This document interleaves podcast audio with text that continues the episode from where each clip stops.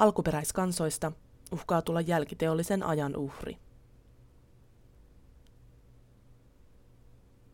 Tässä artikkelissa lähestyn alkuperäiskansakulttuureihin kohdistuvia yhteiskunnallisia paineita teknologian kritiikin kautta. Tässä yhteydessä kritiikki ei kohdistu niinkään teknisiin sovelluksiin kuin prosesseihin, jotka uhkaavat jättää alkuperäiskansat kyseisiä sovelluksia tuottavan päätöksenteon ulkopuolelle. Tämä ei tarkoita sitä, että alkuperäiskansat eivät olisi omaksuneet teknologiaa siinä missä valtaväestökin. Se ei myöskään tarkoita sitä, että kaikilla alkuperäiskansoilla olisi yhtenäiset odotukset tai tarpeet teknologiaa kohtaan, vaan että se ei anna heille välineitä kulttuuristen erityispiirteiden saavuttamiseksi. Tämän ymmärtääkseen jälkiteollista aikaa tulee lähestyä digitalisaation kautta – se menee yhteiskunnan rakenteissa syvemmälle kuin yksittäiset tekniset keksinnöt puhelimen, radion tai moottorin tapaan. Yhteiskuntatasolla teknologisessa kehityksessä ei ole kyse vain teknisistä sovelluksista, vaan ennen kaikkea prosesseista, jotka noita hyödykkeitä tuottavat. Se, että nuo prosessit saavat muotonsa ja sisältönsä pääosin modernin länsimaisen intellektuaalin perinteen luomaa taustaa vasten. Ei vaan jätä alkuperäiskansoja teknologiaprosessin ulkopuolelle. Teknologinen kehitys luo lisäksi yhteiskunnallista levottomuutta erilaisten yhteiskuntamallien, perinteiden ja identiteettien sekoittuessa globalisaation edetessä.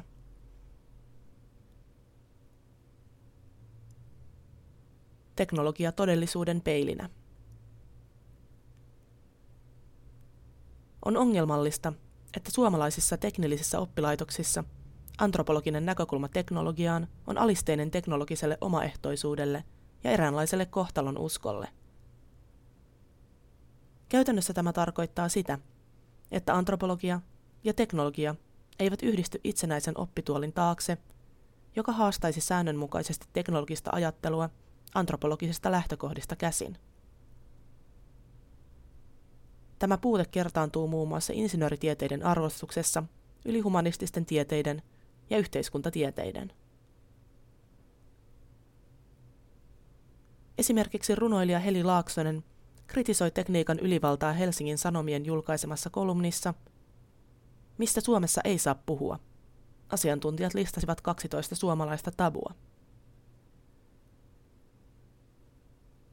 Hänen mukaansa kyseessä ei välttämättä ole suoranainen tabu, mutta teknologisen kehityksen kritisointi johtaa suomalaisessa keskustelukulttuurissa helposti epäälylliseen mitätöintiin. Nähdäkseni tämä tarkoittaa sitä, että teknologia ei juuri jousta erilaisten tarpeiden ja näkökulmien edessä, vaan heijastelee vallitsevia yhteiskunnallisia hegemonisia asetelmia. Teknologiassa ei ole kyse modernille ajalle tyypillisestä ilmiöstä – vaan se on alkanut jo kirjoitustaidon kehittymisen myötä. Teknologian varhaiseen kehitykseen liittyviä kysymyksiä ja ongelmia on eritelty myös esimerkiksi Helsingin Sanomien sunnuntai-kolumnissa. Maanviljely oli ihmiskunnan pahin virhe, historioitsija väittää. Oli pakko kysyä, onko hän tosissaan. Kyseistä kolumnia voi lukea esimerkiksi Michel Foucaultin ajattelun luomaa taustaa vasten –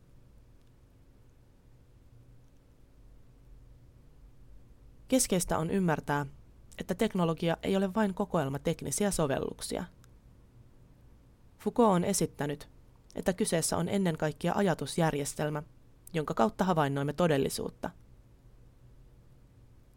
Hänen mukaansa tuo ajatusjärjestelmä uhkaa vieraannuttaa yhteiskunnan todellisuudesta ja todellisista ilmiöistä. Tämä näkyy muun muassa kirjoitusjärjestelmän kehittymisessä – mikä on nähtävissä eräänä varhaisimmista teknologisista innovaatioista. Tästä näkökulmasta asiaa tarkastellessa pyrkimykset tallentaa eri saamelaiskielet kirjakielen muotoon ja näin pelastaa kielet tuleville sukupolville ei ole yksiselitteisesti ongelmaton pyrkimys. Tämä siksi, että alkuperäiskansakielet, ovat perinteisesti olleet tiiviissä yhteydessä kokemusmaailmaan ja käytäntöön, mikä on varmistanut kielen elävyyden ja jatkuvan uusiutumisen. Jähmeät kielioppisäännöt uhkaavat tätä uusiutumista tilanteessa, jossa muun muassa työn ja yhteisöelämän muutos yhdessä kaupungistumiskehityksen kanssa pakottavat alkuperäiskansojen kokemusmaailmat muutospaineiden alaisiksi.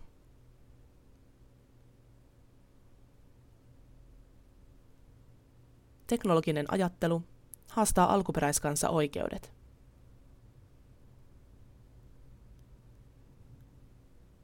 Foucaultin kritiikki osuu modernille tieteelle ominaiseen ajatukseen siitä, että teknologia on osiensa summa ja palautettavissa pienimpään yhteiseen nimittäjään. Tämä reduktionistinen lähestymiskulma jättää vähemmälle huomiolle alkuperäiskansojen yhteiskunnalliselle ajattelulle ominaisen holismin, jonka mukaan kokonaisuuden ominaisuudet ovat enemmän kuin osiensa ominaisuuksien summa. On totta, että reduktionistinen ajatusmalli on taannut ihmiskunnan räjähdysmäisen kehityksen viimeksi kuluneiden tuhansien vuosien aikana. Kuten Helsingin Sanomien sunnuntai-kolumnissa kirjoitetaan, on se luonut myös vakavia ongelmia.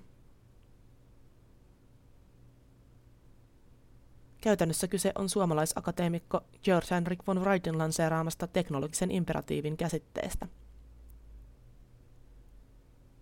Sen mukaan kiihtyvä tekninen kehitys luo yhä uusia ongelmia samalla, kun se ratkaisee edelliset ongelmat. Yhteiskuntatasolla teknologinen kehitys voi ilmetä hallintojärjestelmissä, jotka sisältävät yhteiskunnallisten valtasuhteiden uusjaon. Niihin sisältyvä tehokkuusajattelu hajottaa yhteiskuntaa osatekijöihinsä hallinnollisista näkökulmista käsin.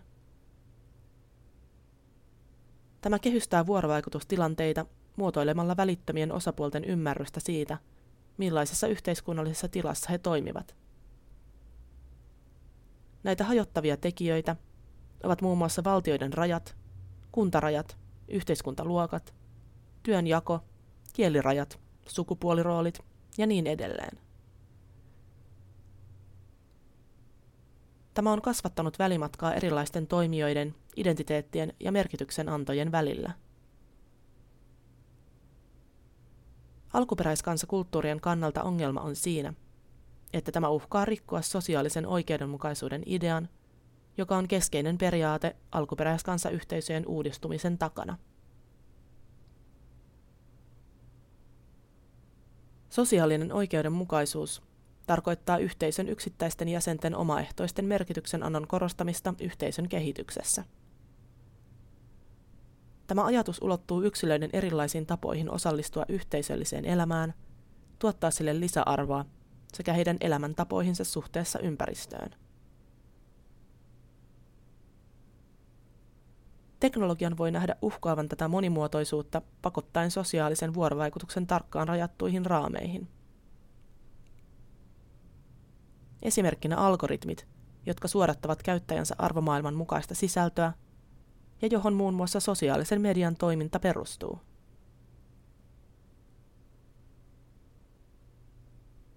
Tällä on suuri vaikutus alkuperäiskansojen kulttuureihin ja identiteetteihin, esimerkiksi mallintamalla viestintää siten, että se korostaa muun muassa lyhytjänteisyyttä, hektisyyttä ja viestinnän tiiviyttä.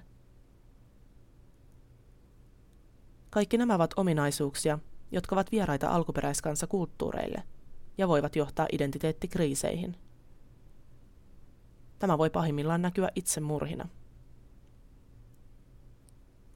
Kiinnostuneet voivat lukea tästä aiheesta enemmän aiemmin uutistamon kirjoittamastani artikkelista Itsemurhayritysten aallot vaivaavat alkuperäiskansayhteisöjä. Sinänsä nämä sosiaalisen median lieveilmiöt ovat olemassa yleismaailmallisesti myös modernissa kulttuureissa – mutta ne helposti kärjistyvät tilanteessa, jossa alkuperäiskansoilta on viety samalla myös valta vaikuttaa teknisiin sovelluksiin.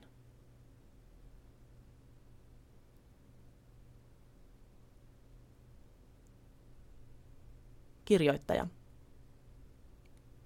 Petteri Näreikkö on tutkinut pro työssään alkuperäiskansayhteisöjen sisäistä dynamiikkaa. Podcast-lukijana toimi Sanna Rauhala.